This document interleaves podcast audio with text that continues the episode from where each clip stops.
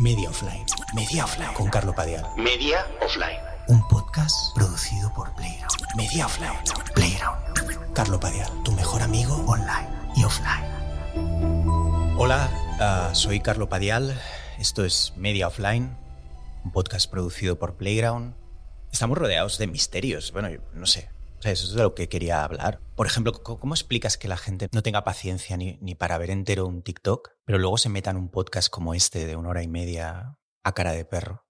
Yo, no lo entiendo. O más largos, hay, podcasts larguísimos. Sea, cada vez está todo el mundo más frenético, pero los podcasts son más largos y la gente es justo lo que quiere. Con, las series pasa igual. ¿eh?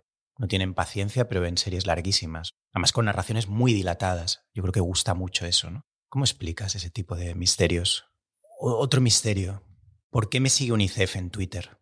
¿Qué he hecho bien? Desde hace unos días me sigue UNICEF en Twitter.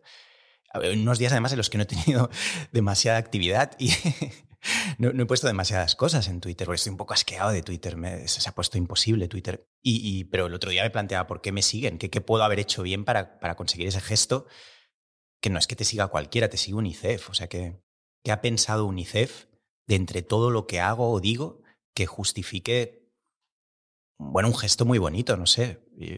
De hecho, me ha llevado como a repasar mis tweets, ¿no? En plan, vale, ¿qué, qué han visto estos tíos, no? Y, y realmente no hay nada que inspire a pensar, eh, en plan, que UNICEF pueda pensar, este tío, este tío es de los nuestros, no sé. Porque, no sé, como mal, bebo vino blanco a oscuras así en mi casa, o sea, no, no hablo con demasiada gente, no, no soy sociable, no lo digo, no sé, no, no acabo de entender muy bien. Pero bueno, igual por eso me ha seguido UNICEF. Igual es como un acto benéfico hacia mí. No lo sé. Eh, también es verdad que, por ejemplo, mi abuelo fue homeless. Igual tiene algo que ver. Igual UNICEF. Yo suelo hablar en televisión y en algunos vídeos lo he contado que, que mi abuelo, por parte de padre, fue homeless, murió en la calle, es, es cierto. E igual es por eso que me sigue UNICEF. De niño mi abuelo era homeless y eso es jodido. Entonces UNICEF ha dicho, te seguimos ahora. No, no lo sé. Me ha, me ha dado mucho que pensar. Esos son misterios raros, no sé, como lo de los- la duración de los podcasts en un momento tan frenético. No sé, ¿por qué me sigue UNICEF? no? Y, y te imaginas que esta situación, que UNICEF me siga en Twitter, ahora me lleva a, una, a, a vivir aventuras, a, a una lancha motora, a llevar... Sería increíble, o sea, que, que lo, lo siguiente fuera que me mandaran un privado por Twitter diciendo, Carlos, te necesitamos, necesitamos para una acción humanitaria de extrema importancia en el Mato Grosso. Eh, una aldea de mujeres y niños dependen de, de un tipo como tú que no sabe ni nadar, no sabes ni ir en bicicleta, pero te necesitamos en el Mato Grosso. no, creo, no lo sé. Bueno, el Mato Grosso, es- el Mato Grosso está en Brasil, creo, bueno, no lo sé. Bueno, es, es lo bueno de los podcasts, que, que puedes hablar sin, bueno, sin censura, sin saber de nada, eh, como esta especie como de asociación libre. Tampoco tengo muy claro qué hace UNICEF. Da igual. ¿Por qué me siguen en Twitter? No sé, son misterios. Eh, del mismo modo, tú tampoco tienes ninguna obligación de, escuchar esto. eh, no sé. eh, somos dos personas, tú y yo, tú que estás escuchando, yo que estoy hablando, dos personas imperfectas que se han encontrado esta noche en un podcast. Y volvemos enseguida.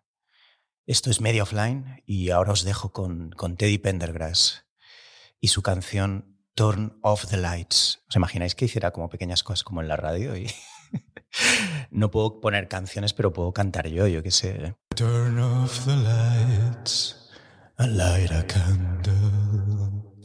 Ta-na-na-na. Tonight I'm in a romantic mood. ¿Por qué no? O sea, es, lo guay de un podcast. No, no hay restricciones. Puedo empezar hablando de UNICEF, cantar por Teddy Pendergrass. eh. De hecho, le voy a preguntar a, la, a la persona responsable de audiencias eh, cómo ha caído la audiencia en este punto del podcast en el que he cantado a Teddy Pendergrass. Nunca, pido, nunca pido las métricas de audiencia, pero por primera vez en, no sé, 10 años que, llevo en Playground, no sé cuántos años llevo, voy, a pedirle a la responsable de audiencias, que es Jimena, eh, las, las métricas de un, de un contenido para ver el drop. Quiero ver el drop. y se- será increíble. Como más o menos iba bien, Carlos, y de, Carlos, y de golpe se fueron como 2.000 personas de golpe. O sea, imaginaos si, si fuera el equivalente en una sala, en una sala de conciertos, 2.000 personas se levantan y se van. Eh, pero es así, eh, joder. ¿Por qué no? Me, me flipa Teddy Pendergrass. Si no sabéis quién es, buscadlo. Es. Joder, eso era un tío increíble. Salía a cantar eh, como sin camisa, o a veces salía con camisa y se la quitaba enseguida. Y todas las canciones invitaban como un poco a este rollo, ¿no? Como a. Todas eran. Esta, eh, Turn Off the Lights, por ejemplo, apaga la luz.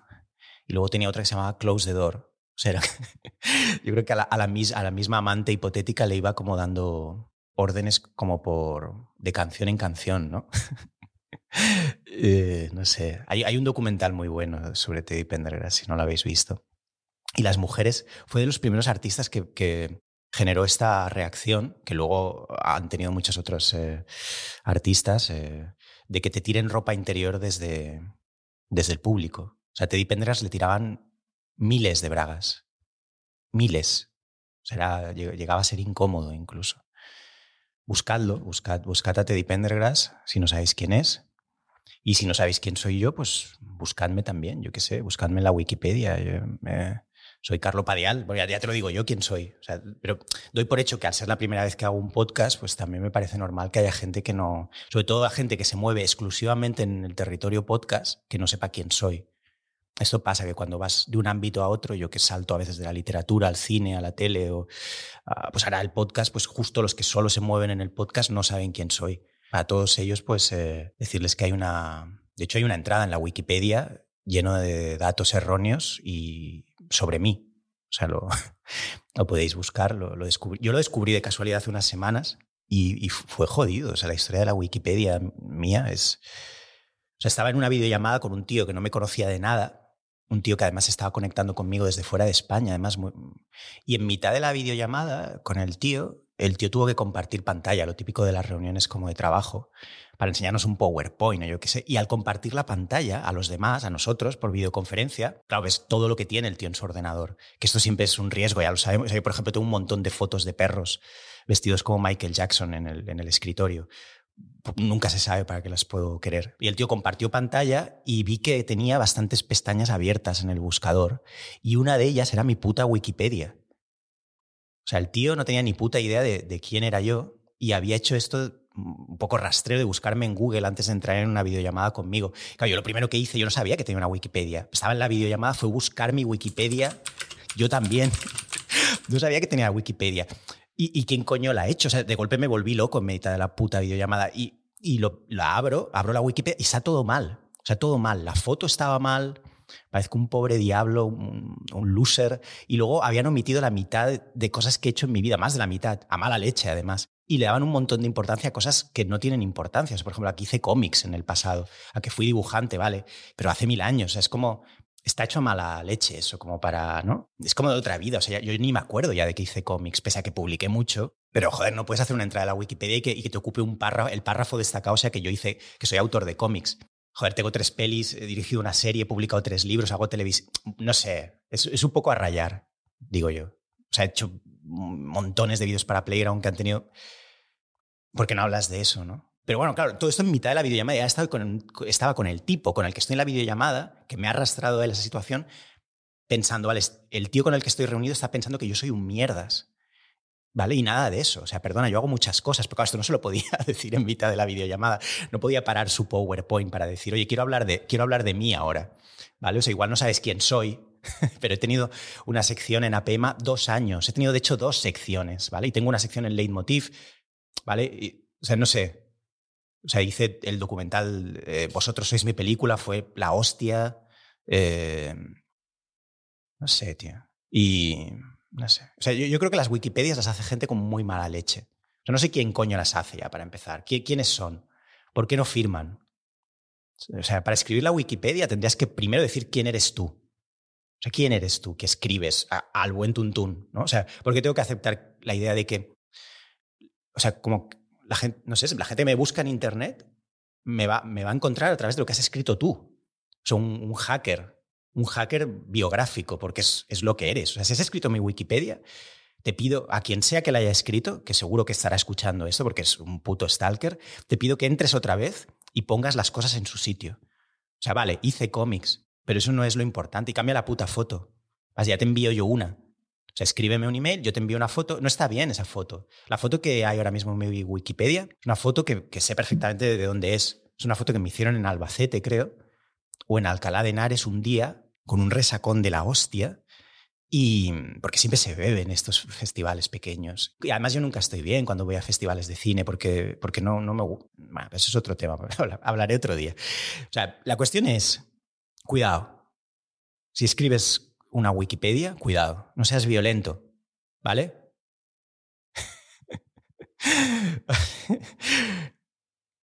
Mm. Bueno, yo qué sé, son fenómenos, raros, yo qué sé, ¿vale? O sea, son fenómenos de los que quería hablar hoy. Eh, UNICEF, eh, el por qué los podcasts son tan largos en la era de TikTok, y a nadie dice nada. Eh. Y, un último fenómeno, antes, de presentar al invitado de hoy, quiero, hablar del último fenómeno, ¿vale? Son, son cosas que traía hoy, que, quiero hablar de estas hoy. Son los patinetes eléctricos, o sea, es como un tópico de, de, monologuista malo, pero tengo que hablar de él. O sea, como viniendo ahora hacia aquí. O sea, qué gente más horrible. O sea, lo siento, pero si vas en patinete eléctrico es difícil que seamos amigos tú y yo. O sea, es gente, para mí, que ha malinterpretado. O sea, si para mí los que lleváis, los que vais en patinete eléctrico, sois gente que ha malinterpretado el futuro. Déjame que te lo diga. O lo que vosotros pensabais que iba a ser el futuro, ¿vale? O sea, el futuro no es esto, esa cosa tan, tan grosera. O sea, es un detector de mamarrachos. O sea, esto es, yo creo que la gente que estaba metida como en, como en el, no sé si acordáis, como en el rollo metrosexual, yo creo que una parte de los que van en, patín eléctrico son aquellos. No sé si os acordáis de esa gente. Ya nadie habla de, metrosexual, de, los metrosexuales, pero me he dado cuenta, o sea, que son como gente que todavía, todavía hay algo ahí, todavía muchos tienen las cejas tocadas. E, es un detector de mamarrachos. O sea, lo siento, pero es así. O sea, es, como la gente que vapea. Eh, son detectores. O sea, es como la gente que lleva también estas gorras como con un oso. ¿Sabéis qué gorras digo? Que llevan como como con un animal eh, y ya ves como, va, este tío es un puto psicópata. Ya se las ponen para que sepas quiénes son. De hecho, te hacen ese favor. O sea, si tú ves venir a un tío con una gorra de estas, que llevan un oso, un lobo, siempre es un cabrón, siempre es un agresor sexual en potencia. Y, y bueno, son como códigos eh, ¿no? sociales que también el vapeo es como esa eh, nube de vapor y ya sabe, vale, como este tío, hay que, hay que mantener la distancia con este tío, ¿no? Gracias por enviar estas señales de humo indias, ¿vale? Eh, es así, la señal del, vapor, eh, el patinete eléctrico, las gorras estas de psicópata, en fin. Em, además, con esto de los patinetes, o sea, han llevado aún más lejos la conducta miserable que ya ponían en marcha los ciclistas, que es que como están contribuyendo, en el caso de los ciclistas, al medio ambiente, se permiten ir contradirección, por zonas peatonales y se enfadan si les señalas que están invadiendo tu, espacio porque están como trabajando para el medio ambiente.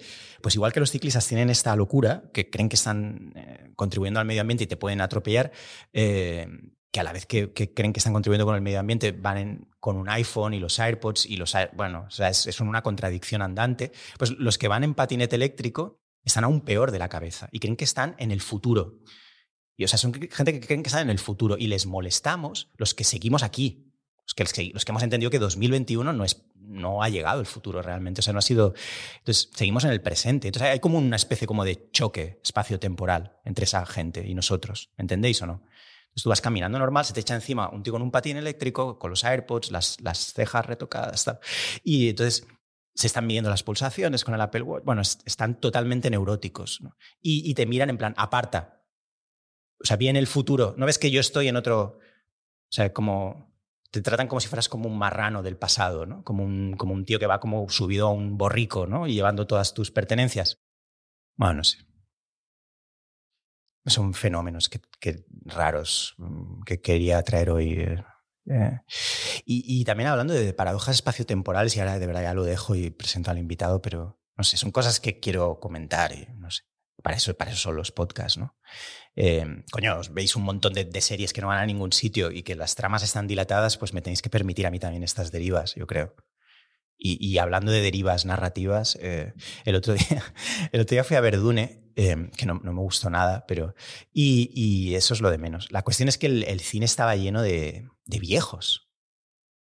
O sea, Dune, la sala, había poca gente, pero la poca gente que había eran todo viejos Me pareció raro, no sé, por qué vienen tantos viejos a ver Dune. Y, y, mujeres embarazadas también, habían como cuatro. Y, era raro, o sea, como que su presencia dialogaba con, la, con Dune, ¿no? no sé si lo veis eso. O sea, el viejo que tenía sentado a mi lado en particular dialogaba literalmente con la película. O sea, hablaba con la pantalla. De hecho, se parecía mucho a Godard, era como el puto, un puto viejo así como típico excéntrico barcelonés, pero fue una experiencia muy rara volver al cine. Eh, no la recomiendo, sí que sé que, que es poco popular, pero no, no, hostia, no sé. O sea, hemos pasado tanto sin ir al cine que no sé si se puede volver ya. No sé. Y ahora las embarazadas que tenía delante, por ejemplo, que era raro tantas embarazadas viendo Dune, no sé, solas además. Se le cayó la caja de palomitas de, de dulces de colores que tenía y la tía pobre se vino abajo. O sea, fue terrible. O sea, cuatro patas recogiendo todas las palomitas en vez, en vez como de reconocer que, has perdido las palomitas, con Dune empezando, además que te están contando te están contando un montón de cosas que ya vas a, no vas a poder seguir la película. Y estaba desolada metiendo las palomitas otra vez en la caja. Y estaba hecho polvo, o sea, era como, wow. Me daba mucha pena, era como una embarazada no sé, metiendo las palomitas de vuelta en la caja. y era imposible centrarse en la película. O sea, la película era lo de menos, de hecho. O sea, pero estaba flipando con la movida, ¿no? De la, embarazada con las palomitas, el, viejo este Godard hablando. y mientras la embarazada se comía las palomitas que había cogido del suelo, os lo juro, me pareció una dureza muy superior a cualquier cosa de las que estaba pasando en Dune. Mientras el viejo a mi lado, el Godard, farfullaba frases locas en catalán, así como Goita, nena, vigila, que tengo un. Iba diciendo cosas así a la, madre del Timothy Chalamet. Le iba dando como avisos a la madre en concreto. Mientras la embarazada, no sé si veis las conexiones todo el rato. Mientras la embarazada de verdad se comía muy triste las palomitas que había comido. Eh, no sé. Y luego el viejo de al lado tosía. No sé, Entiendo que estamos en un momento en que se busca que la gente regrese a los cines, pero vaya panorama, ¿eh? sinceramente, no sé si, no sé si vamos a volver. O sea, cada y mira que yo hago cine, yo estoy a favor, eh, los cines, eh, por supuesto, o sea, no sé, joder, qué son maravillosos, pero cada vez se parecen más a sex shops. Siento soltarlo esto así, pero cada vez más son como un sitio medio vacío, con gente rara, Mm, donde entras esperando una experiencia X, en el sentido metafórico, no literal, ya me entendéis, y luego la cosa se tuerce, ¿vale? Y sales de allí pensando, guau. En fin, eh, ya que hablamos de, todo esto, es de sex shops, eh, nuestro invitado de hoy en Media Offline es un andrólogo, ¿vale? Invitado número dos, un andrólogo. No os lo esperabais esto. El doctor Javier Ruiz Romero, un reputado experto en andrología, totalmente en serio, no estoy, en no estoy de broma, no es un actor, no.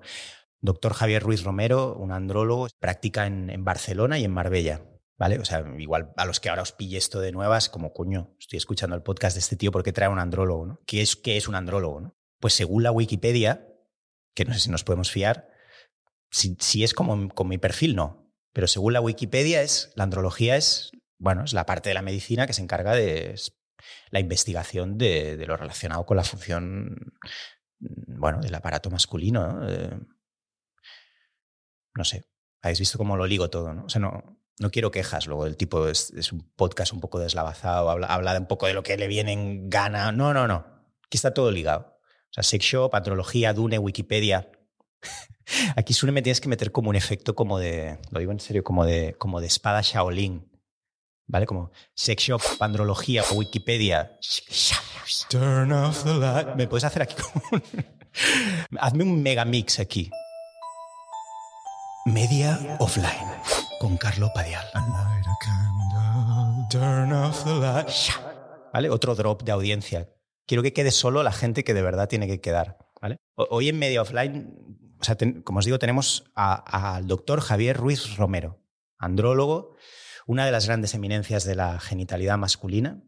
Quiero poner el acento en esto. Ha trabajado en Marbella, eh, ha visto mucho, sabe mucho Y cuando Playground me dijo que, que por qué no hacía un podcast o un video podcast, un podcast, ¿os acordáis, no?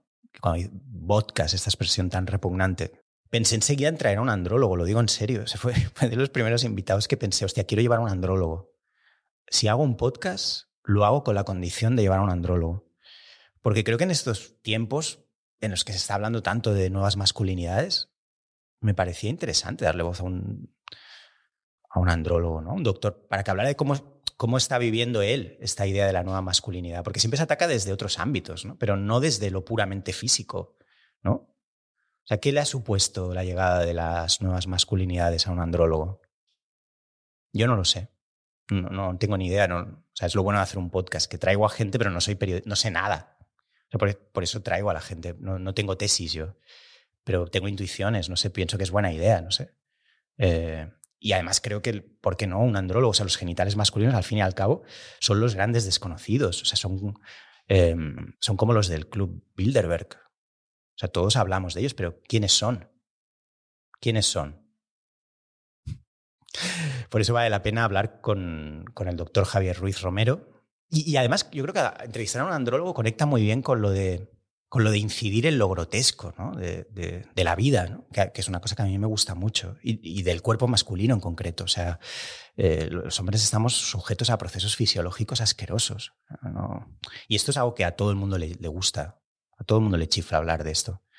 ¿no? De, pelos en sitios eh, impensados. Eh, bueno, hoy, vamos a hablar de esto. Y vamos a dedicar bastante tiempo con un andrólogo a la ridiculez del cuerpo masculino. O sea, lo grotesco, el esperpento, Teddy Pendergrass, Turn Off the Lights. y además creo que es un ángulo muy guay para abordar el tema, no sé, o sea, se habla mucho de aspectos del comportamiento cuando se habla de nuevas masculinidades y así debe ser. Debemos replantearnos modos inconscientes de pensar y, y toda una serie de, cuestiones sociales. Y... Pero nadie habla del cuerpo del hombre. De, del hombre hablo de, de, de, esos granos extraños en los genitales. ¿Sabéis de qué hablo, no? Esos pelos raros, ¿no? A medida que cumples años salen pelos. Si eres hombre, salen pelos que en la nariz, por ejemplo. No sé si siendo andrólogo va a querer meterse ahí, pero, pero es interesante que haya una reflexión de todo esto con él, con un doctor. Quiero preguntarle. De hecho, igual debería hacer una serie de entrevistas. O sea, esto debería ser la primera de una serie de entrevistas a expertos, hombres, que hacen en cosas de hombres. o sea, tíos que están metidos en el mundo de los tíos. ¿Por qué no? O sea, por ejemplo, hablar con un soldador también otro día, con un carnicero, con un torero. Mmm, no sé, ¿por qué no? O sea, no. Eh...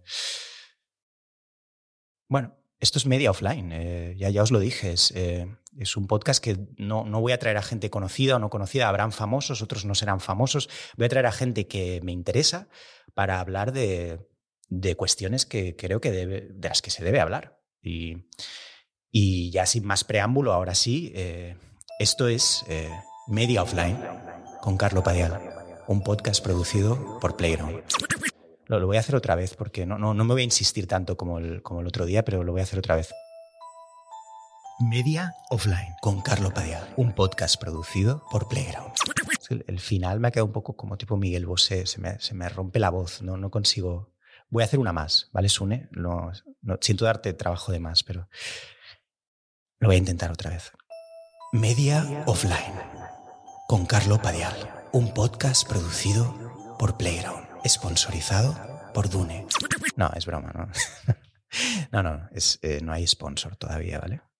Pero me encantaría que, que hubiera un sponsor. Blanc Pescador, por ejemplo, o UNICEF. ¿Os imagináis que me sponsorizara UNICEF y por eso me, por eso me sigue ahora en Twitter. ¿Veis cómo está todo ligado? Empezamos. Media Offline con Carlo Padial. Turn off the lights and light a candle. -na -na -na. Tonight I'm in a romantic mood. Turn off the lights. Doctor, qué bien, ¿no? Carlos, sí, cuánto cuánto, cuántas ganas, ¿no? Ya, qué bien, qué bien. Me hace muchísima ilusión que hayas venido. De verdad, además. Ya a mí también. A mí también sabes que, que siempre, siempre nos lo pasamos. Siempre, siempre, hablamos de, siempre. de cosas Y tengo esta fascinación por los médicos, tú lo sabes, como buen neurótico, como buen hipocondriaco. me da como tranquilidad que estés. O sea, solo que estés, sabiendo que eres médico, me permite, por ejemplo, tener un infarto ahora mismo y saber que estoy asistido al... ¿No podrías? ¿Podrías? Preferiría que no lo tuvieras, ¿eh? porque imagínate. No es, no es tu especialidad tampoco. No es mi especialidad. Claro, tú eres andrólogo. Explícanos qué es, yo en la introducción he leído la definición de la Wikipedia, pero ya, ya he dicho que no nos podemos fiar. No sé lo que pone la, Wikipedia de, lo que es ser andrólogo. Ser andrólogo mm, para mí es probablemente la manera más completa de ser, de ser médico. Es, una cosa muy... A veces te confunde, dices, ¿qué, ¿qué, especialidad eres? ¿Antropólogo? Sí, soy antropólogo. O sea, porque, porque, al final, cuando hablas de, de sexualidad y cuando hablas de reproducción con, con una persona, especialmente con un, con un hombre, que suele ser mucho más cerrado, mucho más complejo, eh, entrar en, en, su interior, en lo que piensa, en lo que, en lo que dice en, estos temas, acabas sabiendo mucho, creo, que acabas sabiendo mucho del conocimiento de, de, la persona. El, el, andrólogo, por definición, es, es, es, como una sub o supra especialidad, nunca he sabido. Yo, yo creo que es supra especialidad de la urología, que se basa en la genitalidad. Pero es que en la genitalidad está todo. O sea, desde el punto de vista de, de lo que es médico, has de saber de psicología, de gestión de emociones, de no solo medicina, ¿no? de, de eso, una persona te habla de sexo, se está abriendo de, de, del todo, ¿no? cuando, te habla de su, de su fragilidad reproductiva, de que sus espermatozoides no le funcionan, pues obviamente todo esto cuesta mucho y no es solo una especialidad quirúrgica, no solo una especialidad, médica, entran factores endocrinos, como digo, psicológicos, etc. Muy, muy, muy, muy, muy completa. ¿no? Entonces me interesa mucho, desde el principio me interesó mucho esto, ¿no? la parte más humana, pero también, sobre todo, emocional que hay detrás. Y antropológica, es una idea muy potente, porque justo es una de las cosas que ya, ya iremos entrando, pero justo quería que nos hicieras como esa especie de recorrido increíble dentro o, alternativo a lo que se suele hablar cuando se habla de sexualidad masculina. Y, ah, pero antes de eso, ¿cómo nos ha dejado la pandemia a al, nivel de tu especialidad, o sea, a nivel genital, a los, eh, en este caso a los hombres? Otro día podríamos hablar de... tocados seguro, ¿no? O sea, nos ha dejado mal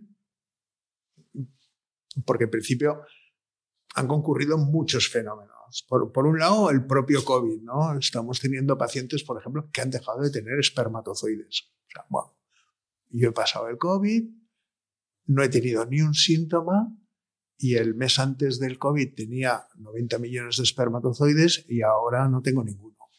Fuck, ¿no? ¿Qué ha pasado aquí? no se sabe todavía. No se sabe. Y no, y no hay un patrón eh, que podamos, que, que sea reproducible hay a quien le afecta, hay a quien no, no sabemos por qué. Ha tenido otros síntomas ese hombre, no, mm, ha estado haciendo cuarentena en un hotel además, o sea, sin ningún otro síntoma. Se va recuperando poco a poco, sí, es cierto, se va recuperando, pero muy poco a poco y una, y una diferencia bestial. Mm. Por otro lado, desde el punto de vista de sexualidad, o sea, entra, entra un, problema, un problema, un aspecto que probablemente eh, no tenemos en cuenta en nuestro día a día, ¿no? que es la convivencia encerrados. Convivencia encerrados con la pareja o sin la pareja. O, ¿Sabes? Esto mm, empieza a disparar cosas. ¿Qué te has encontrado? ¿Qué te has encontrado? Pues encontrar pues, pues de todo, o sea, lo, lo, que hemos visto. O sea, un aumento de, de, las enfermedades de transmisión sexual cuando la gente está confinada. ¿Cómo se explica eso? pues que cuando vas al súper no, no ibas al súper. Se han disparado las enfermedades. Claro, se han disparado las enfermedades de transmisión sexual. Pues Explícame eso bien, ¿cómo puede ser? Bueno, no sé, explícamelo tú, no lo sé. O sea, ¿me entiendes? Dices, eh, pues salías al súper y no ibas al súper, o, o, yo qué sé, o ha dicho, no sé, o la comunidad de vecinos era tremendamente prolífera, ¿sabes? Y entonces, bueno, es una cosa muy, muy, muy interesante de estudiar. Sí, claro.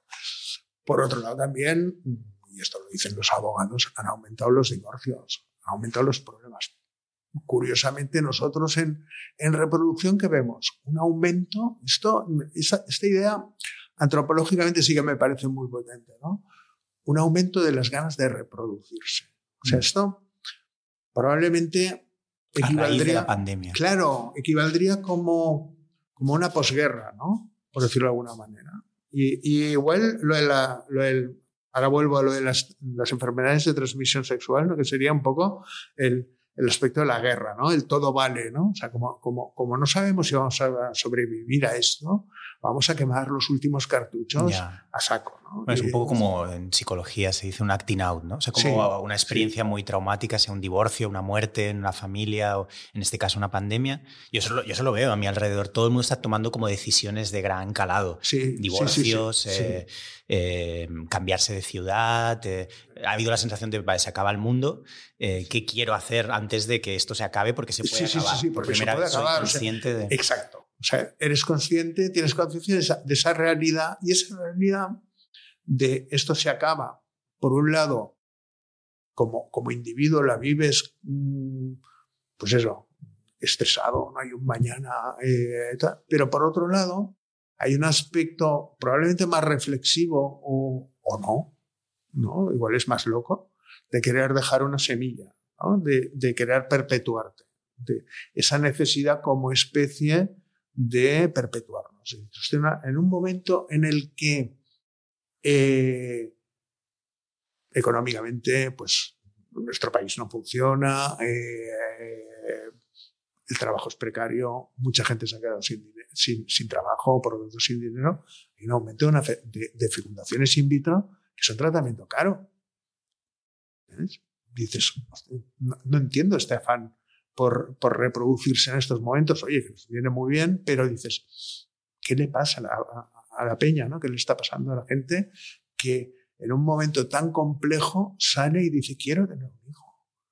Quiero dejar mi, mi huella, mi marca, o sea, no, no, quiero, quiero tener descendencia porque quiero tener futuro, ¿no? Y esto sería la segunda, la segunda lectura, ¿no? Un poco la, la, caricatura es lo de las enfermedades de transmisión sexual, lo que ha pasado en la pandemia, el, un poco la proyección a, a más, o sea, saliéndote un poco de lo que, de, de, lo que es la persona, ¿no? Más social sería, tenemos necesidad de perpetuarnos. Y eso me ha impactado. Hay un aspecto grotesco en lo masculino, tú dirías, casi eh, físico, cultural, es decir. Yo creo que, que hay, un, que hay un, un, más que un aspecto grotesco, que, que probablemente lo es, hay un, un aspecto imitacional, ¿no? O sea, serie vikingos, y vamos todos con el pelo medio rapado, nos tatuamos hasta en la cara, que luego no se te, eso no te lo quita nadie en la vida, ¿no?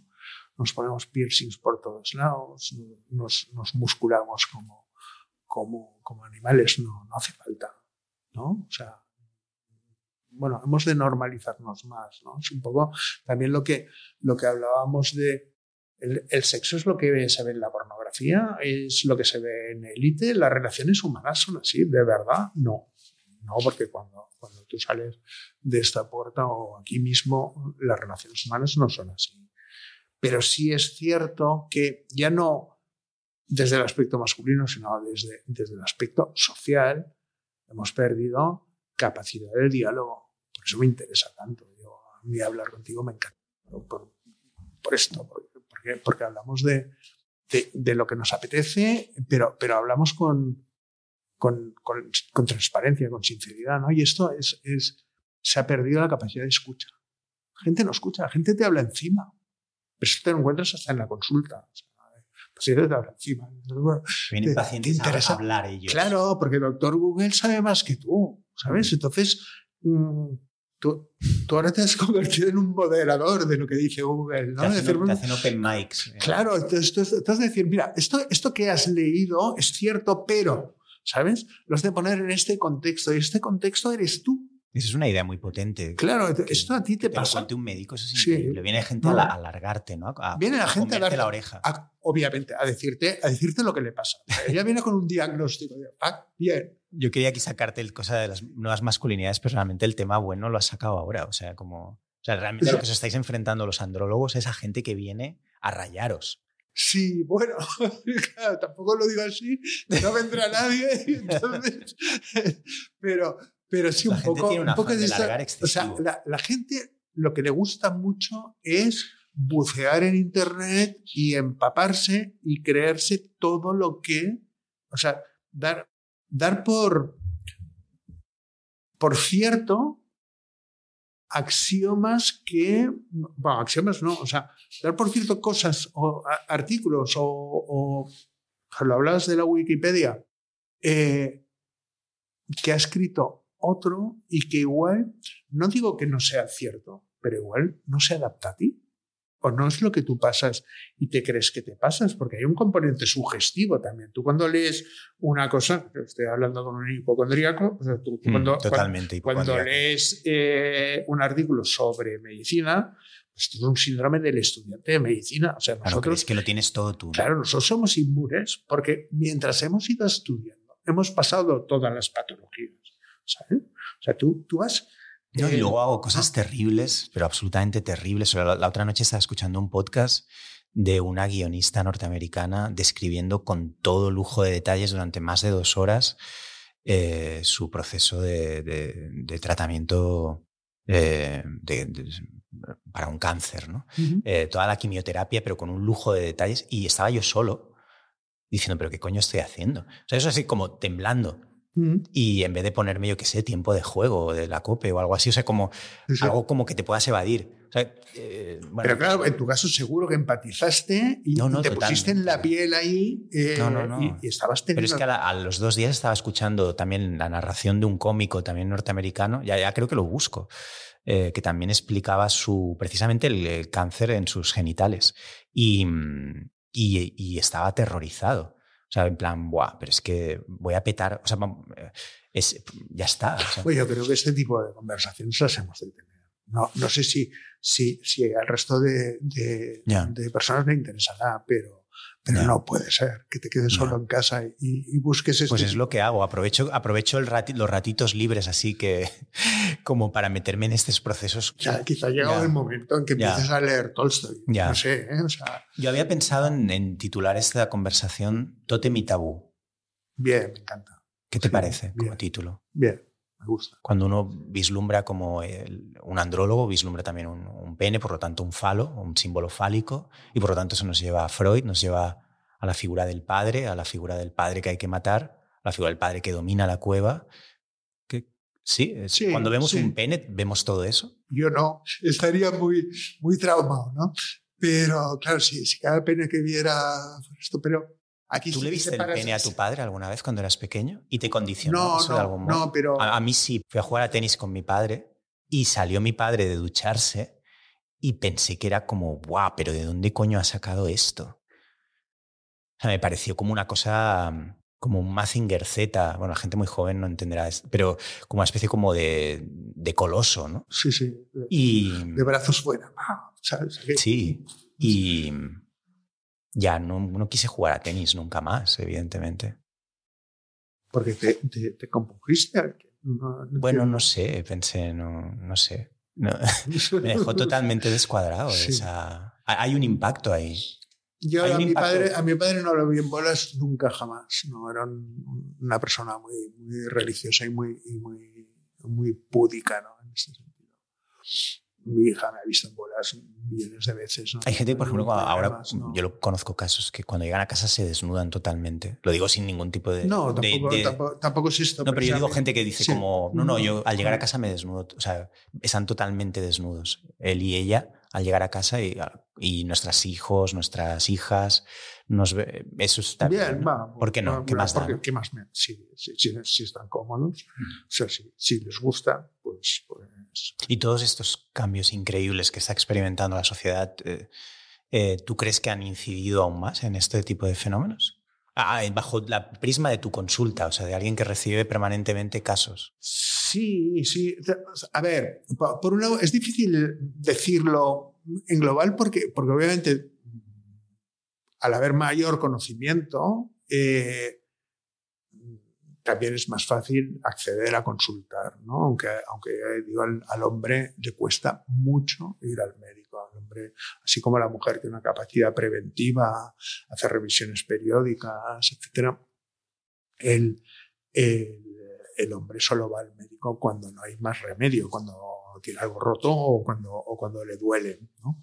En los temas de erección, por ejemplo, lo va alargando. Con los temas de fertilidad, o sea, va, va la mujer al ginecólogo y ni siquiera el ginecólogo muchas veces piensa que el varón tiene que mirarse, tiene que revisarse, ¿no? O sea, que notas, cosas diferentes, notas, eh, por un lado esto, ¿no? Que, al hombre cada vez le es un poco más fácil el acercarse al médico o el reconocer esta fragilidad. Esto, por un lado.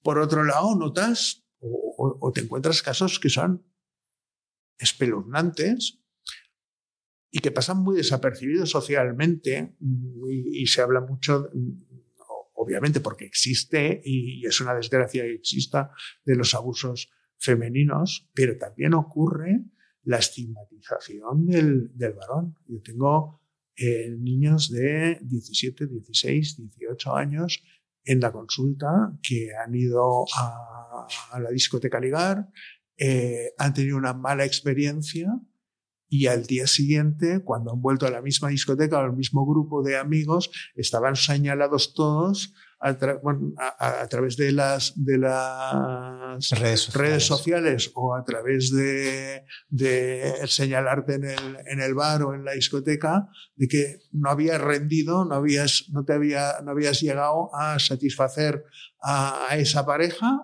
y, y señalado. O sea, alguien que ha tenido una relación sexual y no ha podido responder adecuadamente o como se esperaba y automáticamente todo el grupo lo ha... Como esperaba, como esperaba la pareja. Claro. O sea, porque ta también mm, ahí puede, puede tener unas expectativas que igual no tenían por qué cumplirse, ¿no? Y al día siguiente estigmatizado y obviamente eso comporta pues, pues un, un, un bloqueo desde el punto de vista eh, psicológico, de neurotransmisores y demás, y nivela respuesta eréctil. ¿no? Y hostia, darle la vuelta a eso es muy complejo. Hay unas expectativas loquísimas eh, por todo este imaginario extraño de que por un lado igual no se habla nada de sexo, pero por otro lado se desarrollan esta especie como de, de escenarios mm, hiperbólicos raros muy condicionados por la pornografía o... Sí, algo por, de eso hay. ¿o por no? la, por, seguro, pero ya no solo por la pornografía, hay muchas series hoy o sea, en, en, en, Netflix. Élite. Élite, élite. Está, va pensando en destruyendo, élite. va destruyendo centennials sí, a su paso. Exacto. O sea, eso es una cosa que Claro. dices, hostia, el, el, las relaciones son así. Ya, no, nunca he visto élite, la no, verdad. usted, Pero es que yo, sí. yo, sabes, yo tengo una hija de 23 años, no, no, no, no vive esto, vive otro tipo de relación. Nunca veo Más serie, allá, ¿sabes? ¿no? Pero Ya. son, son series que dices, hostia, mm, ¿de verdad nos creemos esto? ¿Esto es a lo que aspiramos? Porque además es, es un modelo como muy top, ¿no? Muy, muy, muy, muy élite, ¿no? O sea, como, como se llama la, la serie. Aspiracional que dicen ¿Eh? los cursis ¿no? y los publicistas. Sí, sí, sí, aspiracional. Aspiracional. aspiracional. Esto es, es muy bueno. Esta semana Es pasada, eso. sí, lo, lo he oído bastante, la palabra aspiracional. Te Sí, persiguiendo. Sí, ¿no? me ha ido persiguiendo un poco. Ya, ya, ya. A mí me interesaba mucho el. el- no sé. eh, me, me parecía muy interesante esa, esa, eh, eh, esa perspectiva de alguien que, como tú, trabaja abordando.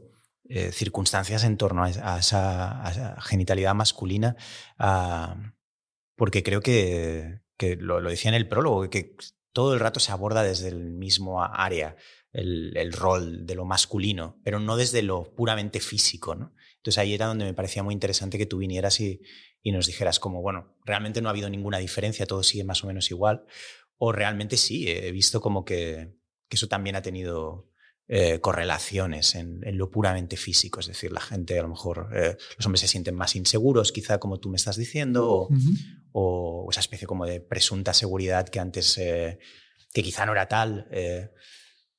Antes, más que seguridad, era infalibilidad, ¿no? O sea, el hombre era infalible, todo pasaba por el hombre, desde, desde la economía, tal. Y en ese sentido, obviamente ha habido unos cambios sociales que que el primero en, en, defender y apoyar. O sea, me parece que la, sociedad mmm, debería estar guiada por mujeres. O sea, que, nos iría muchísimo mejor a todos, muchísimo mejor. O sea, porque tienen capacidad. Hablo, obviamente ya me entiendes, en general, ¿no? O sea, porque hay mujeres de todo y hay hombres de todo, ¿no? Pero entendemos que que tienen capacidades de previsión, de, de menos belicistas, etc. No, probablemente no por ellas mismas, sino porque están regidas por unas hormonas que las convierten así. Los estrógenos son más conservadores y la testosterona es una hormona de, de belicista, eh, de la inmediatez, de lo quiero ya, o sea, de, es mucho más compulsiva, ¿no? Y por lo tanto la mujer se, se asienta más, eh, previene, compra, guarda, ahorra, eh, todo, este conservo, todo este, este, este esta visión, pero no desde un punto de vista solo económico, sino desde el punto de vista de todos los recursos. Esto es muy interesante desde el punto de vista de la, de la política, de la geopolítica. Mm, yo me he estado fijando en, no viene al cuento, ¿eh? pero los países que mejor han gestionado eh, la pandemia son países gobernados por mujeres tengámoslo en cuenta. ¿vale? O sea, que, en este sentido, bueno, esto venía a que, a que encuentro que voy a ser el primer defensor, obviamente, de que la mm, mujer eh, ha, de tener, ha de tener su papel. Pero lo que está claro es que hemos, de estar en, en igualdad. ¿vale? Sí es cierto que los movimientos reivindicativos están consiguiendo cada vez más esa igualdad y aún no se ha conseguido, porque la igualdad salarial no existe, etcétera, etcétera, etcétera. Pero también es cierto que va acompañado de una inseguridad cada vez más, más acuciente y de una pérdida de papel social eh, por parte del, del varón. ¿Tú eso lo, lo, percibes en tu consulta? Sí, se percibe gente inhibida, gente que, que dices, ostras, mm, es que le, digo una, una, cosa bonita, pensando yo que es bonita, que igual es una animalada, no lo sé, a mi pareja y se me ha ofendido. Se me ha ofendido porque, porque ahora ya decir un piropo o, o, o mirar o tal, pues puede ser, a ver, obviamente, el respeto la educación, nunca hay que perderlo, pero que el hombre se está como un poco encogiendo. Es un poco titular de, esta conversación, yo creo, doctor.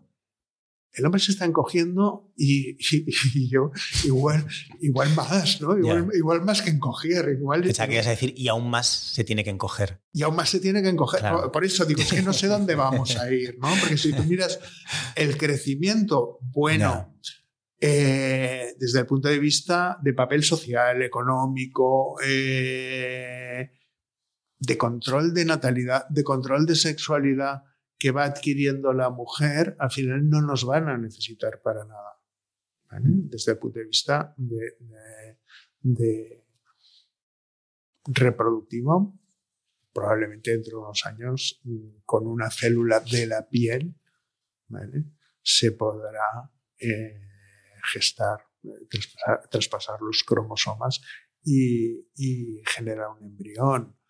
Mm, pero si no, o sea, con lo que hay recogido en bancos de semen hay para mantener la, especie años y años y años. Esto es la premisa de, otra serie de Netflix, por eso también. no, es élite, pero de hecho creo que ya hay una, ¿no? es en Disney Plus, ¿no? que es, ¿no? Como Sí, el último, hombre. ¿no? Vas, un poco hacia ahí. claro, fíjate. Es Como andrólogo. Es que hay, hay un. El, año pasado, más de un 30% de las fecundaciones in vitro que se hicieron en España fueron a mujeres solas o mujeres con pareja femenina. O sea, 30%.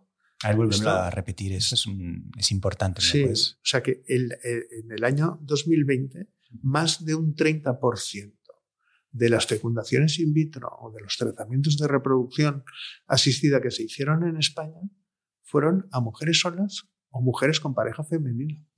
¿eh? Por lo tanto, la mujer es dueña, y me parece bien, de, y cada vez más, de su fertilidad, del momento en el que se reproduce y de con quién o con quién no se reproduce. Y la opción me reproduzco yo sola cada vez es más frecuente. Por lo tanto, eso quiere decir, no dependo de ti para nada. No te necesito. Entonces, mm, esto despista al varón. hemos pasado de una época eh, de nuestros padres en que la mujer apenas trabajaba, de, mis padres, que tus padres tienen mi edad, ¿no? Claro, claro, claro, yo, hablo de mis padres. Mis padres básicamente discutían. Sí, los tuyos discutían, los míos aún no habían aprendido. No, no sé bien bien quién de los dos trabajaba. probablemente aún no habían aprendido a discutir, ¿no? Porque era casi, casi se llamaban por el apellido. ¿no? en mi casa no era así, pero conozco eh, amigos míos de, de, infancia en que en su casa pues, era la, mujer llamaba a su marido por el apellido, el señor tal, ¿no? Bueno, es, es, increíble tenerte. De hecho, me interesa tanto de verdad que creo que es lo guay de hacer un podcast, que como que no siento mucha necesidad de, de, darte réplica ni, ni, ni, lo bonito que también lo decía en el inicio de, que eh, eh, entramos en un territorio del que no sé nada, es decir, como que es todos son dudas, es decir. Entonces, otro de los temas que te quería lanzar es em, cuando sabiendo que venías eh, pensé que te quería plantear es, como experto, como andrólogo, me, interesa muchísimo esto. O sea, ¿qué sucede cuando se produce una erección? O descríbenoslo, porque es como una especie de, de, magia. Hablabas antes del tótem, el tabú, de, em, ¿Podrías describirnos como andrólogo qué sucede cuando se produce? Pero en plan como, no sé si has visto la tercera temporada de Twin Peaks, que describen, el capítulo 8 describen, describen una explosión nuclear desde dentro, eh, y es, es, una cosa como historia de la televisión. A mí me gustaría que nos hicieras el, recorrido visual, hablado, de describirnos qué sucede dentro de, ¿sabes? Cuando se produce una erección. Haznos ese viaje. Eh, a ver. Tenemos una serie de sensores por los cuales recibimos estímulos. Estos son los sentidos. Tacto, vista, gusto, eh, olfato, gran olvidado en Netflix. en el Netflix, oído, pero el olfato también es gran olvidado en la sexualidad. A partir de esos estímulos generamos un, aluvión de neurotransmisores. Esto pasa en el cerebro, en nuestro cerebro. Y hay una serie de neurotransmisores que son eh, guays, son los neurotransmisores del placer, del bienestar, la dopamina, la oxitocina, las endorfinas, serotonina. Esto nos produce bienestar y todo esto hace que haya una, un estado de vasodilatación que se concentra en, en el pene. ¿Eso qué quiere decir? Pues quiere decir que la sangre deja de ir a otros órganos para concentrarse en llenar unos cilindros que habitualmente están prácticamente vacíos y llenarlos de sangre. Son dos cilindros, se llaman cuerpos cavernosos y están en el pene, eh, uno a cada lado de la uretra, es el conducto de la orina. La sangre afluye y mientras afluye se expande el cuerpo cavernoso y al expandirse cierra las bocas de las venas para que la sangre se quede dentro del pene, porque si no entraría y las venas al estar abiertas se llevarían la sangre. Por lo tanto, necesitamos cerrar el grifo. Y el grifo que lo cierra, la propia sangre al entrar, comprime la la capa que, recubre a estos cuerpos cavernosos, a estos cilindros, mm, comprimen las venas y quedan cerrados. Y esto es lo que provoca una erección.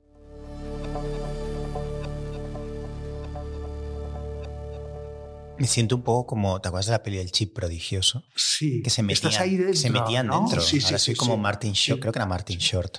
De metido dentro de esa. No recuerdo, pero sí, un poco, un poco es así, ¿no? O sea, tú imagínate pues que, que eres un glóbulo rojo que te han dado la indicación de eh, la, dopamina, la oxitocina, has de ir aquí. Llegas ahí y, te retienen en un, cubículo que estás todo, todo ahí aprisionado, concentrado, eh, porque está a mucha tensión, se concentra mucha sangre dentro del pene hasta que después de la eyaculación empieza la, la flacidez porque nos baja el todo este Pero es algo, realmente es algo maravilloso. O sea, tanto, es algo maravilloso. Realmente es un poco como eh, encuentros en la tercera fase, todo esto que me has dicho. Yo creo que, o sea, nunca he visto extraterrestres, pero yo creo que unos genitales masculinos es Bueno, también una vagina, eso es lo más cerca que vamos a estar de, ¿no? de una nave espacial, o sea, de, de, ver a seres de otro planeta. Si tú miras muy de cerca un pene o una vagina, tienen algo de, de extraterrestres, ¿no? No sé. Yo nunca he sabido si es yeah. así o es que la inspiración humana, ¿sabes? Eh, busca en, en determinados basado. órganos para describir o para hacerse la idea. Son los aliens de, de encuentros en la tercera fase, claramente claro, son penes. No, porque, sí, porque, porque, porque, hostia, porque hemos de transmitir también, por un lado, poder. Hmm. Y por eso son penes, ¿no? Hmm. Eh, fecundidad. Entonces se parecen sí, a las, las naves ¿sabes? son un poco vaginas, pero claro. los que salen, los que salen son, son como penes, espermatozoides, son penes. Sí, guerreros. Claro. ¿no? O sea, fuertes, duros. En cierto modo, los genitales son la prueba irrefutable de que hay vida eh, más allá de la Tierra también. Sí. Aquí ya me estoy yendo. ¿no? Sí, no, no, no. no Aquí pero, ya me voy a un territorio sí. casi cercano a lo conspiranoico, pero ¿por qué no? Bueno, no, no me da vergüenza entrar ahí. O sea, creo que. Tampoco sé si te seguirá el rollo, ¿eh? Tú lo sabes, ya, ya. Pero son, no, son, mí, son, como pa, pa, a mí me, me encanta son pareidolias, ¿no? Esto como quiero decir como yo es, veo encuentros en la tercera fase y yo veo como los alienígenas son como X penes que vienen. Ya desde niño lo pensaba. Y a ti te pasa eso, habiendo visto porque cuántos cuántos genitales masculinos puedes haber visto. Ah, no di sé. un número. No sé, igual veo no sé, entre 500 y 600 al año. Pues, Mm. ¿Cuántos años llevas dedicándote 30, a esto? 32. O sea, ¿cuántos son? No sé multiplicar. Yo no sé multiplicar eso tampoco. No, lo, Yo pero tampoco. para, para, eso estamos Sí. en un podcast. Sí. Vamos a poner la calculadora online. Eh, vamos a ver cuántos genitales puedes haber visto. Un momento solo. A ver, o sea, ¿al año ves cuántos? Pues ponle 600. has 500, dicho. 600. 500, sí. 600. Vamos, vamos a tirar por lo alto porque Sí. no somos periodistas. ¿Y, y cuántos años llevas? O sea, por, por, do- 30, ponle- pon 32. por 32. No, no sé multiplicar, ¿eh? también es una cosa que... Me salen 19.000. 19.000, fíjate. O sea, alucinante. Es como alguien que Sí. ha ido al gimnasio muchísimo, ¿no? Porque en los gimnasios también cada vez Sí, que sí, vas bueno, ves como además, dos... no solo los he visto, los he setting, tocado, los claro. he tocado, los he medido. Claro. ¿Y qué, qué has sacado de eso? Todos estos miedos que se producen de, de sobre, por ejemplo, sobre el tamaño y tal, ¿tienen sentido o no? No, fíjate, yo en este. Hace, hace, que hace igual 15, 20 años, no lo sé. Eh, ¿Hay una gran desproporción Li- lideré entre esos el- 19.000 que has visto? ¿O hay sí, una gran claro, hay- uniformidad? no, hay, a ver, uniformidad, uniformidad existe, ¿no? O sea, Hay una media, hay- digamos. Claro, eh, los extremos son lo menos frecuente, tanto en micropene como los penes estos que salen en la, en la pornografía y demás. ¿no? Lo, que, lo, que, lo que ves es que el tamaño del pene acostumbra a estar en el cerebro también. Ujú. ¿vale? Aquí hay, hay, ¿Qué quiere hay toda una serie, hay, hay toda una serie de, de- de mitos que son, que son falsos. ¿no? Y aquí te decía, yo hace, no sé, un- muchos años me tocó liderar el, el- el estudio del, del tamaño del pene en la población española. Ujú. Y, y resultó pues, que no se había hecho ningún, ningún estudio más o menos serio en, en todo el mundo. ¿no? Y tú fuiste Entonces, uno tuvo- de los que estuvo Claro, en ese sí, equipo. lo lideré y Ujú. entonces, bueno, pues tuvo, tuvo mucha, mucha resonancia y tal. Y al final, mm, lo, lo que veías es, es esto, es que, es que la normalidad, y más entre países, hay diferencias de raza, sí, pero, pero muy relativas y- y- y tampoco para, para llamar la, la atención. Pero lo que decía es que el tamaño está en, en, tu cabeza. O sea, mm, a un órgano que le has de pedir que sea funcional. Y si funciona y es capaz de eh, dar placer, obtener placer, eh, procrear, pues es un órgano útil. Mm. ¿vale? O sea, ¿te ha preocupado alguna vez el tamaño de tu dedo índice? Una pregunta. Esto es ¿eh? pura sabiduría que estás lanzando aquí ahora O mismo. sea, ¿por qué te preocupa el tamaño de tu pene si funcionalmente va bien? O sea, una cosa es un micropene que es patológico, no funciona, no puede. eh, vale, pues eso hay que tratarlo. ¿entiendes? Ujú. Pero, pero bueno, también, también un macropene, por decirlo de alguna manera, quiere decir que eh, puede tener incluso un, un riesgo de quedarse sin sangre en un momento de una erección o de no llegar a tener una erección completa porque el robo de sangre hacia el pene es tan bestia que, que no es. Eso lo has visto también, lo has vivido. Eso también lo he vivido. Sí, porque a veces pues algún, algún, algún, algún paciente que se dedicaba porno y, bueno, pues a veces lo ves, ¿no? Y que necesitan pues muchas veces suplementarse. Entonces, ¿a qué viene esa, esa especie como de cliché social? Como yo, creo, yo creo que es un rollo de, de, esto, de que nos lo ha metido el porno en la cabeza y tal por un lado, ¿no? Y, y luego, pues, pues igual, no, igual no, seguro. Hay un estudio, por lo menos que yo sepa, en Estados Unidos, eh, que aunque las mujeres no lo reconocen, las, las mujeres heterosexuales, mm, el tamaño del, del pene es un, un indicador o, un elemento de excitación. ¿Eh? Pero, oye, como puede ser un bíceps, ¿eh? o sea que tampoco eh, lo, saquemos de, de, madre. Pero, pero es cierto, o sea, pene pequeño, pues, pues excita menos que Esto, por lo menos, que yo recuerdo en Estados Unidos, me parece que un estudio decía que el 30% de las mujeres reconocían que el tamaño del pene les importa.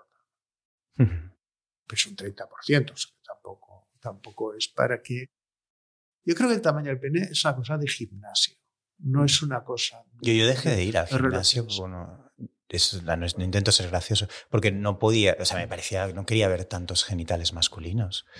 Eh, fue el gran motivo. O sea, no, ¿Pero los mirabas? No es que los mirara, era como raro, era como mucha gente, y lo digo totalmente en serio, era como, era como, no sé, era como un elemento de perturbación absoluta. El, cada vez que iba, como todos estos tíos como hablando como de lo que había hecho el Barça, como mm. pasándose la toalla por debajo. O sea, es como una cosa muy dicha, pero realmente para mí era como todos entrando como a la vez comentando la jugada de lo que fuera, eh, juntos a la ducha. O sea, como esas yo soy hijo único, soy una persona como con muchas eh, inhibiciones y me violentaba enormemente. El, me tocó una taquilla, totalmente cierto, me tocó una taquilla muy baja y, y siempre estaba a la altura de algún genital cuando tenía que intentar alcanzar mis cosas. Y en un punto dije, creo que no me hace falta nada de todo esto. O sea, no para para luego, eh, yo qué sé, eh, poder eh, hacer un poco de ejercicio o, lo que prefiero caminar o no sé. Dejé de ir al gimnasio porque noté como había como una especie como de como de exhibicionismo raro. Bueno, es que ocurre esto, claro. Gente depilándose los genitales, gente como poniendo una pierna encima. Como había como el banco de madera más de, lo, más de lo que tocaba. Por eso digo que, que Probablemente esto, esto ocurre, o sea, por eso te digo que el tamaño del pene, como el tamaño del bíceps, como el, el, el marcar más, más o menos pectoral, eh, pues tiene que ver más con lo que pasa en un gimnasio o con lo que pasa en una discoteca. O sea, como reclamo, por decirlo de alguna manera, que luego funcionalmente. ¿Y, a qué edad dirías? O sea, bueno, ya, conozco la respuesta porque hablamos de esto antes de que vinieras, pero ¿a qué edad eh, baja la cosa? Tú me dijiste que nunca, pero no, hay una edad a partir de la cual quedas liberado de, la presión sexual, digamos. Yo, tenía la fantasía de, que a partir de los, no sé, no sé qué edad, pero de que a partir de los 60, así como, ya me entiendes, da igual, o más tarde, como poder quitarme de encima el muerto del sexo. O sea, ya pasó del sexo. Sí, como se acabó. O sea, bueno, tengo un montón de libros pendientes. Por ejemplo, todos los rusos que, que hasta ahora no. O sea, el frenesí sexual me ha impedido concentrarme en ellos, todos estos mamotretos de Tolstoy y demás. Poder por fin tener la calma suficiente. Pero es que eso es, eso es ponerlo en la balanza. O sea, ¿qué te apetece más? ¿Leer Tolstoy? Me apetece estar tranquilo.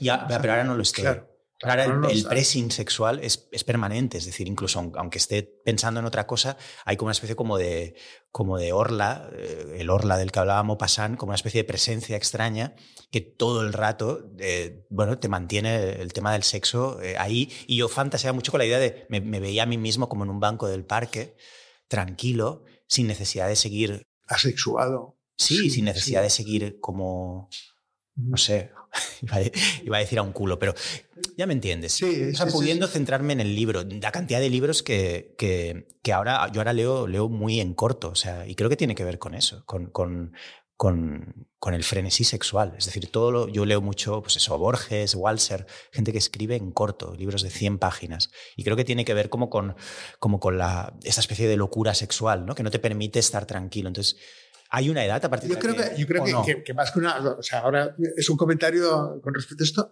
Es, es, que vivimos en la sociedad del inmediatismo.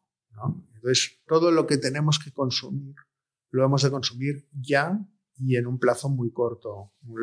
las caducidades son súper, súper, súper, súper cortas. ¿no? O sea, tú, tú, has de consumir ya, desde un libro hasta, hasta, hasta el tiempo, probablemente el sexo, ¿no? O sea, que, que todo se está convirtiendo en, en esto. Es el puto fin del mundo y vamos todos ahí a, a, gastárnoslo todo desde el punto de vista de dinero, de, energías, de todo, porque esto se acaba. Mm, yo no lo veo así. veo... Tú me dijiste cuando hablamos preparando este encuentro de hoy que no hay una edad eh, es que no hay la una sexualidad edad, te, te, acompaña toda tu vida. La sexualidad te acompaña toda tu vida y creo que una de las gracias entre comillas, ¿eh? y queda pretencioso, puede quedar pretencioso de las sabidurías, es saber adaptar, eh, saber adaptarte a cada edad. ¿no? O sea, me parece muy ridículo el, eh, la persona de, de 70 años que quiere aparentar que, que tiene 18 y la persona de 18 que, que vive como 70, pues es un muermo de, de persona, no toca. O sea, adaptarte a cada edad en todos los aspectos. Probablemente tu edad de leer Tolstoy será a los, a los 70, no lo sé, ¿vale? porque tendrás o igual estoy totalmente catatónico ya. Igual no lo lees nunca no y te importa nada, un huevo. ¿vale? Igual, o sea, no sé, a los 70 años sigues con esa vorágine sexual. Ya, ¿tú eso te lo has o, encontrado? O, o ha aumentado. ¿Te lo has sí, encontrado? Claro casos de gente de 70, 80. De 83 años entrar en la consulta y decir, estoy muy preocupado porque solo puedo echar tres polvos a la semana. ¿Cómo, ¿Cómo se juega eso? O sea, bueno, pues, pues, pues porque ese hombre tiene esa sexualidad. Uh -huh. ¿vale? Y hay quien pasa años y no, tiene, y no tiene sexo y tampoco le pasa nada. O sea, este stop que tú, que tú quieres, si lo quieres elegir, lo puedes elegir. ya, ya, ya. Claro. Entonces, claro, pero es mental. Problema, eh, claro, claro, es mental y relacional también. Uh -huh. o sea, esto es hablar con tu pareja o con tus parejas, es decir, paremos las máquinas. ¿No? Demasiados videoclips de rap, porque, en mi caso. interesa Tolstoy, claro, ¿me entiendes? O sea, claro. eh, pero, pero caso, es una cosa sí. que es tuya, o sea, claro. que no sé. O sea, aquí... Veo demasiados videoclips de rap, creo. Ya, ya, de, ya, desde 13, 14 años. De hecho, yo creo que en buena medida la, la, la imagen que yo tengo del sexo viene totalmente conformada por, por los vídeos de un grupo que se llamaba Saltan Pepa. ¿Sabes quiénes son? No. no te los voy a enseñar ahora mismo. Eran, era un, bueno, era un grupo de raperas y, y, recuerdo perfectamente que cuando las descubrí en la MTV, buah, se me fue la olla, era increíble, porque eran... No, no le puedo dar al play porque, porque no, no te dejan no, luego, luego las me, can... luego me No, te lo porque, enseño, te lo enseño ahora mismo. Es que bueno, eran, eran unas raperas que uh -huh. to, toda su temática giraba bastante en, torno, en torno a la sexualidad y mm, eran estas, eran estas, salta, saltan Pepa. No sé si las ves. Eran estas mujeres ah. y entonces tenían, todas las canciones eran como, bueno, todas giraban en torno, pues tenían una que se llamaba Guaramen, Vaya Tío, otra que se llamaba Push It. Eh, bueno, to todas eran como pequeños rejuegos ¿no? eh, de tipo sexual. Push It, eh, Let's Talk About Sex, Ajá. por ejemplo, que es una canción que tú siendo andrólogo deberías, deberías conocer. no, la conozco. Saltan Pepa, pues escúchatela, Saltan Pepa, Let's Talk About Sex.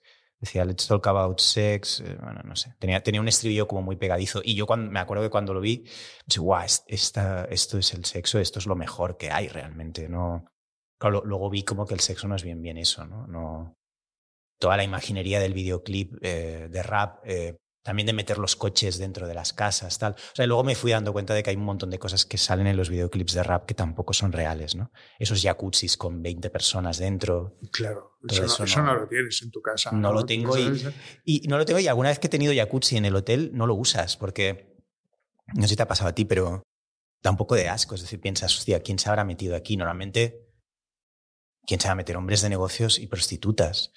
Y, y debe haber como, aunque lo limpien, si, si aunque lo limpien bien. Si piensas así, no vas a, no vas a los hoteles, ¿no? O sea, yo, no, un poco... de hecho es lo que pienso cuando voy a un hotel. Que si sí. le pasaras los rayos estos eh, azules, sí, estos como, sí, estos como de CSI, CSI exacto. lo que verías básicamente sería semen, ¿no? Y flujos vaginales Y, y, eso es lo que pienso cuando duermo en una cama de estas. Pienso, estoy como ahora mismo como en una especie como de laguna de, flu, de fluidos. Es lo que son las camas de los hoteles. Bueno, es que es lo que somos. De hecho, somos, Ya. somos un 70%. Sobre todo en los hoteles de Madrid, Somos 70%. que es a lo que va la agua, gente. ¿no? cuando está en Madrid. ¿no? Bueno, hay toda una industria ahí en Madrid, ¿no? De hoteles y, y fluidos. Eh, bueno, ante- antes de acabar, hay como un último bloque. Eh, hablar contigo es increíble. Yo que sé, tienes que venir más veces, lo digo total. Bueno, a no ser que nos cancelen el podcast eh, hoy contigo, es que es posible. Tampoco, tampoco hemos dicho ninguna No, yo creo que no. creo Yo- No, yo creo que no. Yo de que- momento, no sé, el último. Yo creo que ha estado bien de momento. Pero hablemos un poco de, de- ya que eres andrólogo, pero también eres médico, joder, pues hablemos también un poco de, de salud así en general. O sea, eh, o sea, a raíz de la pandemia, mucha gente nos hemos dado cuenta de que no estábamos viviendo bien también en términos de, de alimentación, pero también de estrés, de, de cómo nos relacionábamos con el exterior, de el trabajo, malos hábitos de todo tipo, físicos. eh, eh, ¿Qué podemos hacer? Yo creo que tiene, esto que dices es una gran realidad y, y tiene mucho que ver con, con este modo speed de posguerra ¿no? que, que, que nos, ha- nos, nos ha causado la, pandemia. Realmente nos hemos dejado comer por, el, consumismo. Nos hemos dejado atrapar en una red de la que no, no, hemos sabido salir en ningún momento de consumo, incluso de consumo médico, Hemos confundido las cosas. El estar bien no es eh, el, el ponerme botox en los labios, que, que no digo que no, ¿eh? o sea que hay personas que lo, que lo necesitan para, para estar a gusto con su propia imagen y, y lo, valoro, lo valoro mucho. Pero yo creo que hemos de ir a una medicina mucho más personalizada. O sea, lo que te pasa a ti, Carlos, solo te pasa a ti. No, no Por suerte, mí, ¿no? ni Para los demás, ¿no? por suerte para los demás. Hmm. En eso estoy de acuerdo, ¿no? Pensado, a mí me encanta, me encantas porque, porque es un tío que es fenomenal hablar contigo, muy sencillo de, de, de, de hablar, estoy muy a gusto, pero entiendo que, que desde el punto de vista Pero yo de, sufro de- mucho, de- de claro. personalidad eres absolutamente poliédrico, eres un Claro. tío muy complejo Mm. y, y, y sí, y sufres, sufres. Y, Mi familia había un homeless, toreros. Bueno, Y, y, y hay que, esto hay que aflorarlo, porque todo esto es parte de la salud. O sea, la salud no es solo la parte médica, la parte que Mm. nos trata la seguridad social o la parte que, que tratamos en el hospital. La salud son las emociones, cómo las gestionamos, la parte psicológica. la Y, y no parte tienes la sensación, yo, yo que soy un, como tú bien dices, una persona complicada de trato, eh, o sea, fácil en la superficie, pero luego eh, eh, la ortopedia va por dentro, ¿no? Eh, ¿Tú crees que...? Pues tengo la sensación de que si antes eras hipocondríaco, son sensaciones, ¿eh? Yo cuando era niño, eh, y lo hemos hablado también a- a algún día tú y yo, eh, tener mutua, por ejemplo, era como una cosa como de élite. Yo tenía mutua, mucha de la gente a mi alrededor no tenía, y, y te sentías como súper bien tratado, como que te miraban de una manera completa. Hoy tengo la sensación de que cuando voy a la mutua, de que voy como al Starbucks. Y de, y de que no hay tiempo y de que son todo procesos estandarizados y, y de que no tiene demasiado sentido. Es decir, y que te miran puntualmente lo que les traes, el problema que les traes, pero no hay tiempo de nada más. Es como que el paciente ya, ya no hay tiempo. Perdió la visión global. Eh, Yo- ¿Qué, es se puede eso- hacer frente a Yo lo eso? que me interesa a mí en este sentido, y, y probablemente me ha servido también mucho el, el tiempo que hemos estado recluidos, porque a veces necesitas tiempo para pensar, para, para administrarte tú por dentro, ¿no? Y, y dejar de vivir el día a día. Yo creo, la- a mí la- personalmente la pandemia, esto me lo ha traído, ¿eh? De, de- bueno, el de- los tres meses estuvimos confinados, mm, me dio para, para darle mucho al coco sobre estos aspectos, ¿no? O sea, dices, bueno, has vivido una profesión ya porque llevas pues esto 30, más de 30 años ejerciéndola, 19.000 Ujú. genitales. 19.000 genitales vistos y tocados, ¿no? Entonces, hostia, es un caché, ¿no? ¿Qué te ha aportado, no? ¿Y, y, a, y a dónde has llegado? Yo tengo 16.000 seguidores en Twitter, pero es mejor lo tuyo, yo creo, realmente. No lo sé. Vale, no. es, Es no, diferente, es, es diferente. Es más di- difícil de conseguir. es, eh, más difícil de conseguir. Lo tuyo, quiero decir. lo mío, sí. So- sobre todo sí, Ya, porque me han pagado. claro. ¿sabes? Sí, es verdad, Twitter sí, es claro, gratis, o sea, sí. Claro. Eh, yo he llegado a la conclusión de que, y así lo estoy haciendo. Y lo estoy aplicando, hay que personalizar la, medicina. ahora estoy, he vuelto un poco a... Yo me acuerdo, mi padre era, era urologo y, mi padre cada viernes mm, se, se, juntaba con, con, el farmacéutico que, que estaba, tenía la, la farmacia abajo en el, en el bajo del mismo edificio y se juntaban haciendo remedios con hierbas y demás para que eh, intentar que un hombre tuviera menos piedras en el riñón o lo que fuera. He vuelto un poco a esto, eh, a, la, a, la, formulación magistral, eh, huyo de la medicina industrializada, intento ver esta visión global. y dentro de, eso, y ahora lo digo totalmente en serio porque me interesa a mí, como todo lo que estamos hablando hoy, ¿qué, qué, qué es lo que sirve? Porque yo como, como persona eh, excesivamente informada y hipocondriaca, eh, voy dando mil bandazos. Es decir, eh, entro en la farmacia, me compro unas vitaminas, al día siguiente otras.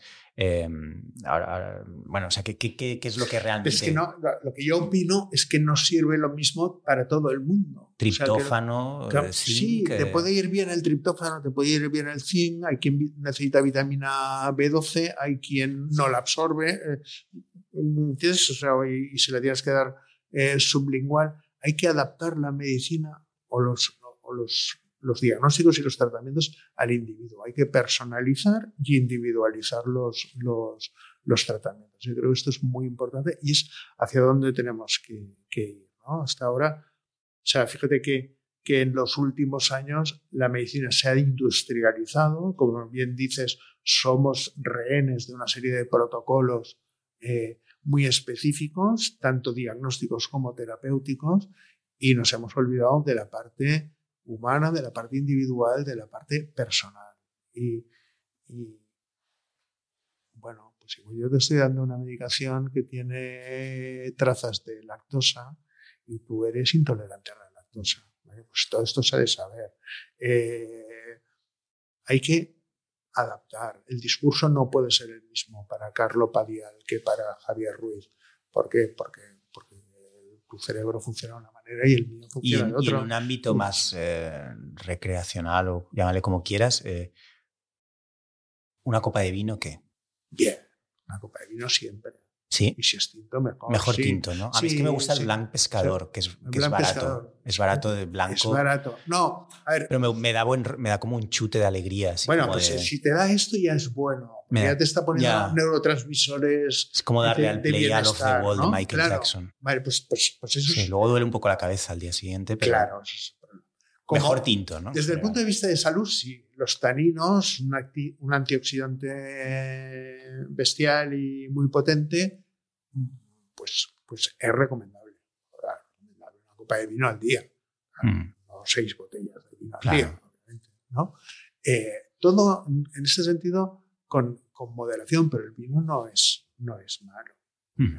Ese es otro de los titulares que quiero que salgan de aquí. El vino no es malo y no, nos, está patrocinando, no nos está patrocinando ninguna ni, Hablamos con ni Bodegas Torres y nadie, ¿no? O sea, pero, o sea, que... Conversación con un andrólogo titular, el vino no es malo. Esto, que hacen, en, algunos medios un poco mierdosos, ¿no? que, te, te, tienen hablando dos horas, a mí me lo han hecho un montón de veces y a, amigos míos también, y al final el titular es totalmente random. ¿no? es como, bueno, realmente Franco, no sé qué, yo si estuviera ahora Franco, eh, tendría un canal de Twitch, te sacan como un, un, un titular estúpido después de haberte tenido dos horas hablando, pero yo en, mi caso no es así, aunque como titular es muy bueno. El vino no es malo. Creo que habíamos puesto otro titular antes, ¿no? Son varios. pero es que la gente, de, la gente de redes nos piden varios para según qué redes. Según en Instagram, yo creo que usaremos el otro. Pero, por ejemplo, yo creo que para Twitter el vino no es malo, es mejor.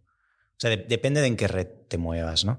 Eh, y ya una, una, última, una última cuestión, aprovechando que estás aquí. ¿Tú dirías que, que pese a todo, pese a este momento de necesidad de nuevas masculinidades, de replanteamiento de lo que supone ser un hombre, eh, debemos celebrar la erección? O sea, debe ser algo a celebrar. Claro, seguro. Lo podríamos. Seguro, seguro. O sea, eh, eh, te hago la pasiva. O sea, no hay nada más triste que no tener erección. Por lo tanto, la erección debe celebrarse porque en sí misma es una, una demostración de salud. tanto, de, de salud no solo física, sino psíquica y emocional. Hay una belleza ahí, igual que en una vagina. Eh, como Es lo que hablamos de los extraterrestres. son nuestros extraterrestres. y hay que celebrarlos. Que están, unidos a nosotros. claro. Bueno, Igual los extraterrestres somos nosotros y, nuestros penes y vaginas son lo, único, lo único terrenal. Es posible. Bueno, es una conversación increíble.